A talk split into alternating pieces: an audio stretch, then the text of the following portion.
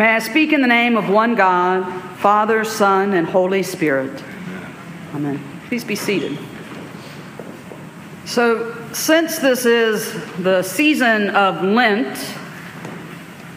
I feel all right in beginning my sermon this way, which is to say, I have a confession to make. Mm.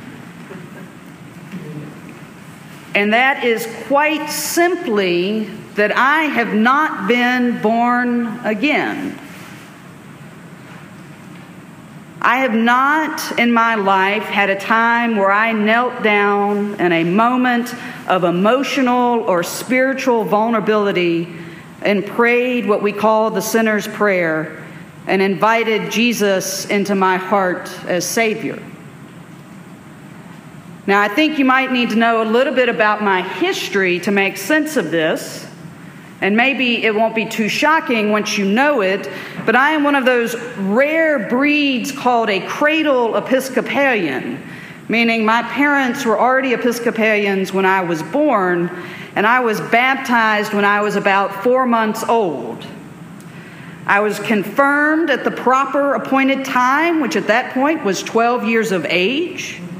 I served as an acolyte in elementary school and all the way through high school. Things happened in my faith life when they were supposed to happen. I certainly had moments of emotional encounters with God at summer camps or at retreats, but I never had that quote, born again moment that so many of my other friends would describe to me. I grew up in Alabama in the 1980s, 1990s, and so most everybody I knew went to some sort of church. And I even went for a time to a Southern Baptist elementary school. So it was pretty common in my life to have conversations that would eventually turn to when were you saved? When were you born again?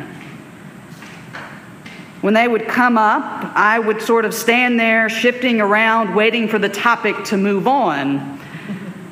My discomfort came not so much because the language they used was unfamiliar, but because when they talked about it, they seemed to have a certainty that I lacked.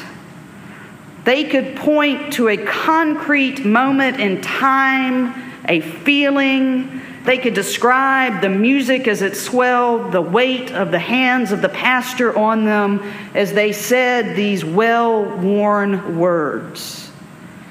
And when they stood up and moved back to their seats, they knew that they had been saved, that they had been born again. As I grew older, I realized that my friends experienced the same doubts and uncertainties I did and they would find their way back again and again to certainty by being born again and again and again.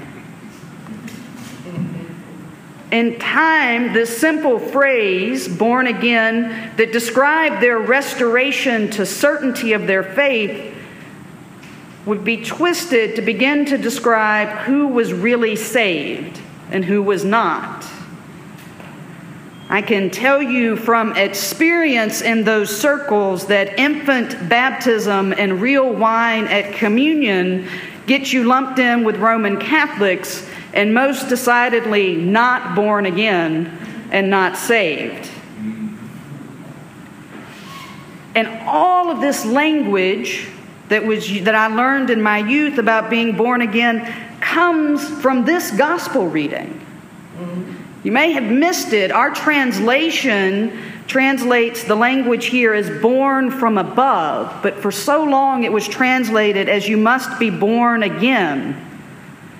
And so, what is an Episcopalian to do when out of the very mouth of Jesus these words, you must be born again, comes? I think it's important to consider the story that this happens in. This passage comes from the Gospel of John, and John is filled with symbols. He doesn't throw language around lightly.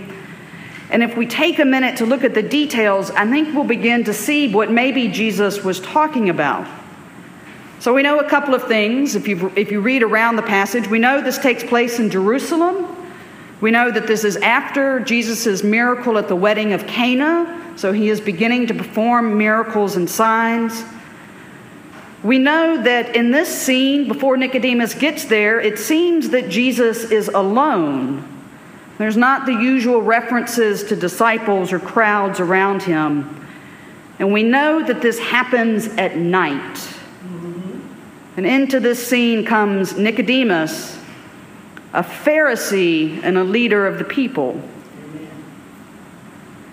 Now, we might be quick to assume that Nicodemus is sneaking around at night trying to hide something, and that's probably correct.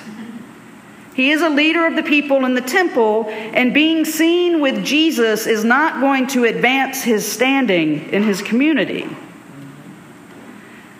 But we sometimes give Nicodemus short change because we miss what he opens this conversation with. He comes to Jesus at night and he says, Rabbi, we know that you are a teacher who has come from God.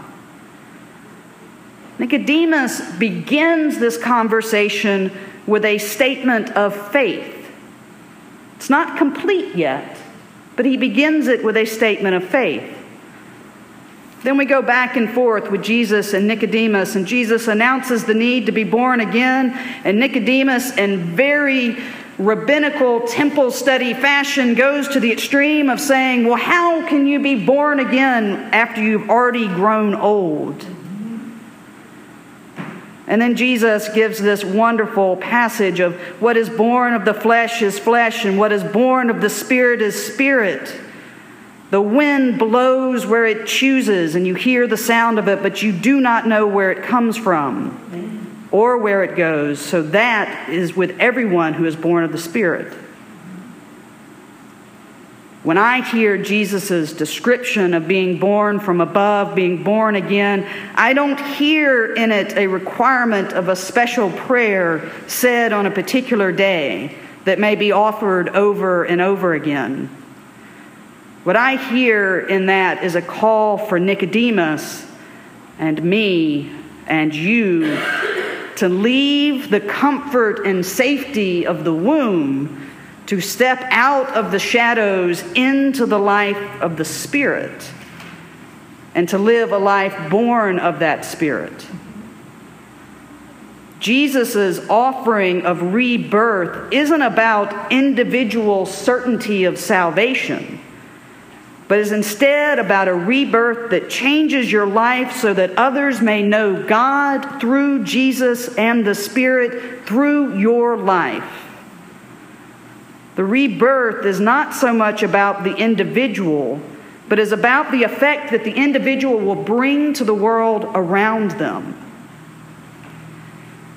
This is the rebirth. This is a kind of rebirth that accepts and lives into that oh so famous verse at football games.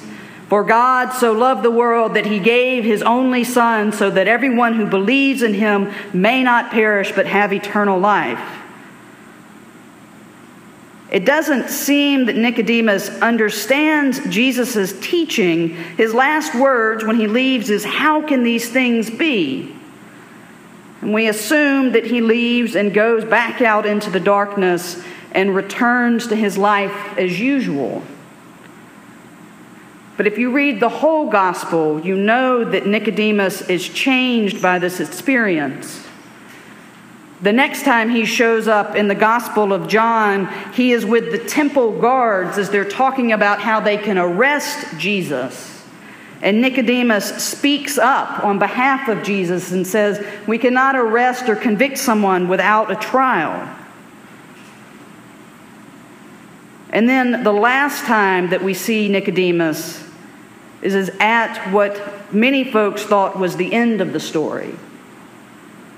It is after the crucifixion that Nicodemus with Joseph of Arimathea receives the body of Jesus from the cross. It is Nicodemus who brings kingly amounts of spices and oil to prepare the body of Jesus for burial. And being there at that moment is important when you consider Nicodemus. Because while Nicodemus came to Jesus at night, at this point in the story, after the crucifixion, when the physical and worldly threat was the greatest, when the disciples had run from Jerusalem out of fear of arrest, it is Nicodemus that comes to receive our Lord's body and prepare him for burial. This transfer, transformation that happens in Nicodemus is what I think being born again means.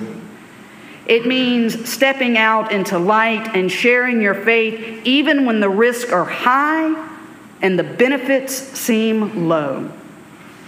Being born again is Abraham's response to God, trusting enough to leave everything that he knows and taking the huge risk so that he could be faithful to God's call and could become the father of many nations.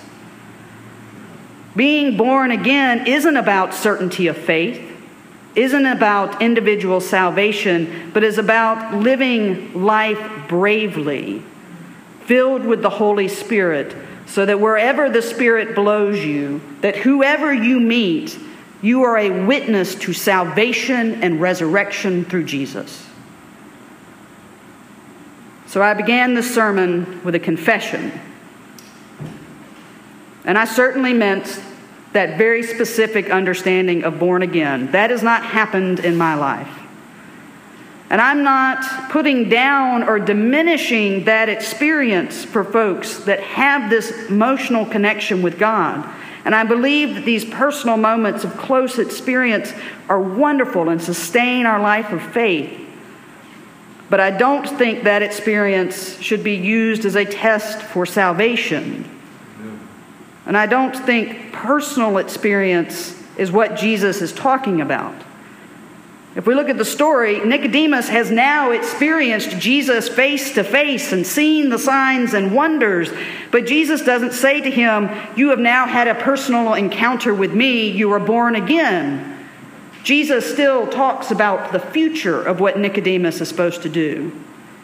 Nicodemus's rebirth comes at the foot of the cross when he bravely takes Jesus for burial.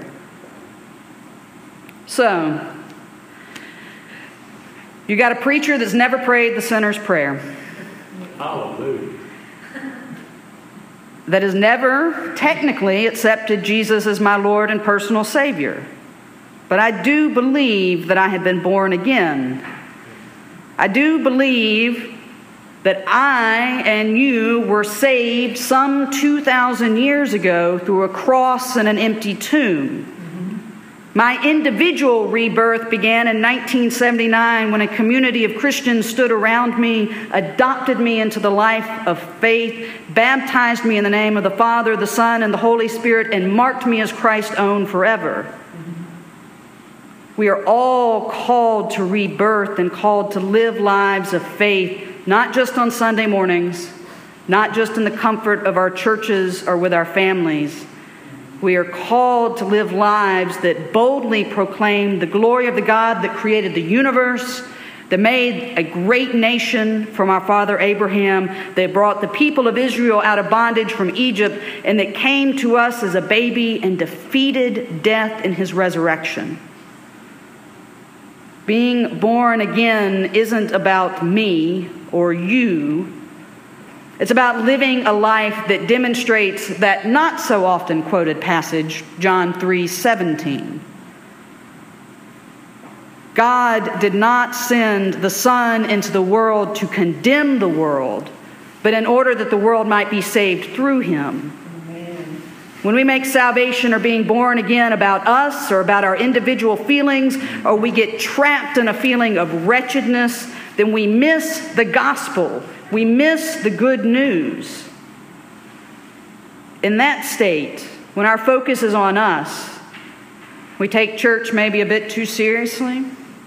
We break all those rules. We started Ash Wednesday talking about how we should keep a fast. We come in We become exclusive about who's in or who's out. We get anxious about numbers, um, people coming into the church door, and we get here and we're just serious and anxious and focused on the negative things in life, and we miss the joy.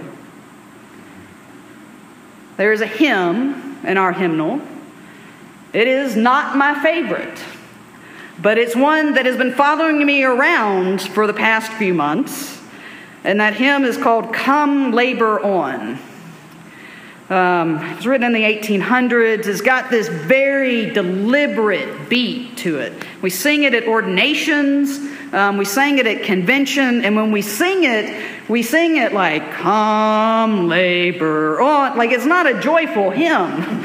Um, and, but it just keeps popping up there. But it tells the story about the work and ministry of the church to spread the gospel in this very kind of I'm not sure who wrote it. It may have been a German. It's this just very deliberate kind of way. But at convention, as we came and labored on and sang that hymn, I caught a verse that I'm not sure I had heard before, that had gotten lost in the music. Um, and it begins like all the verses come, labor on. But then it says this claim the high calling angels cannot share to young and old, the gospel gladness bear. The gospel gladness bear. That is the rebirth that I think Jesus is calling for a rebirth of life that bears the gospel gladness a rebirth of life that no longer centers on the individual, but instead seeks and serves Christ in all persons and respects the dignity of every human being. A rebirth of life that focuses not only on our individual brokenness, but proclaims the joy of the beginning of the good news of Jesus, which does begin, for God so loved the world God so loved the world that he gave his only Son, so that everyone who believes in him may not perish, but may have eternal life. Amen. Amen.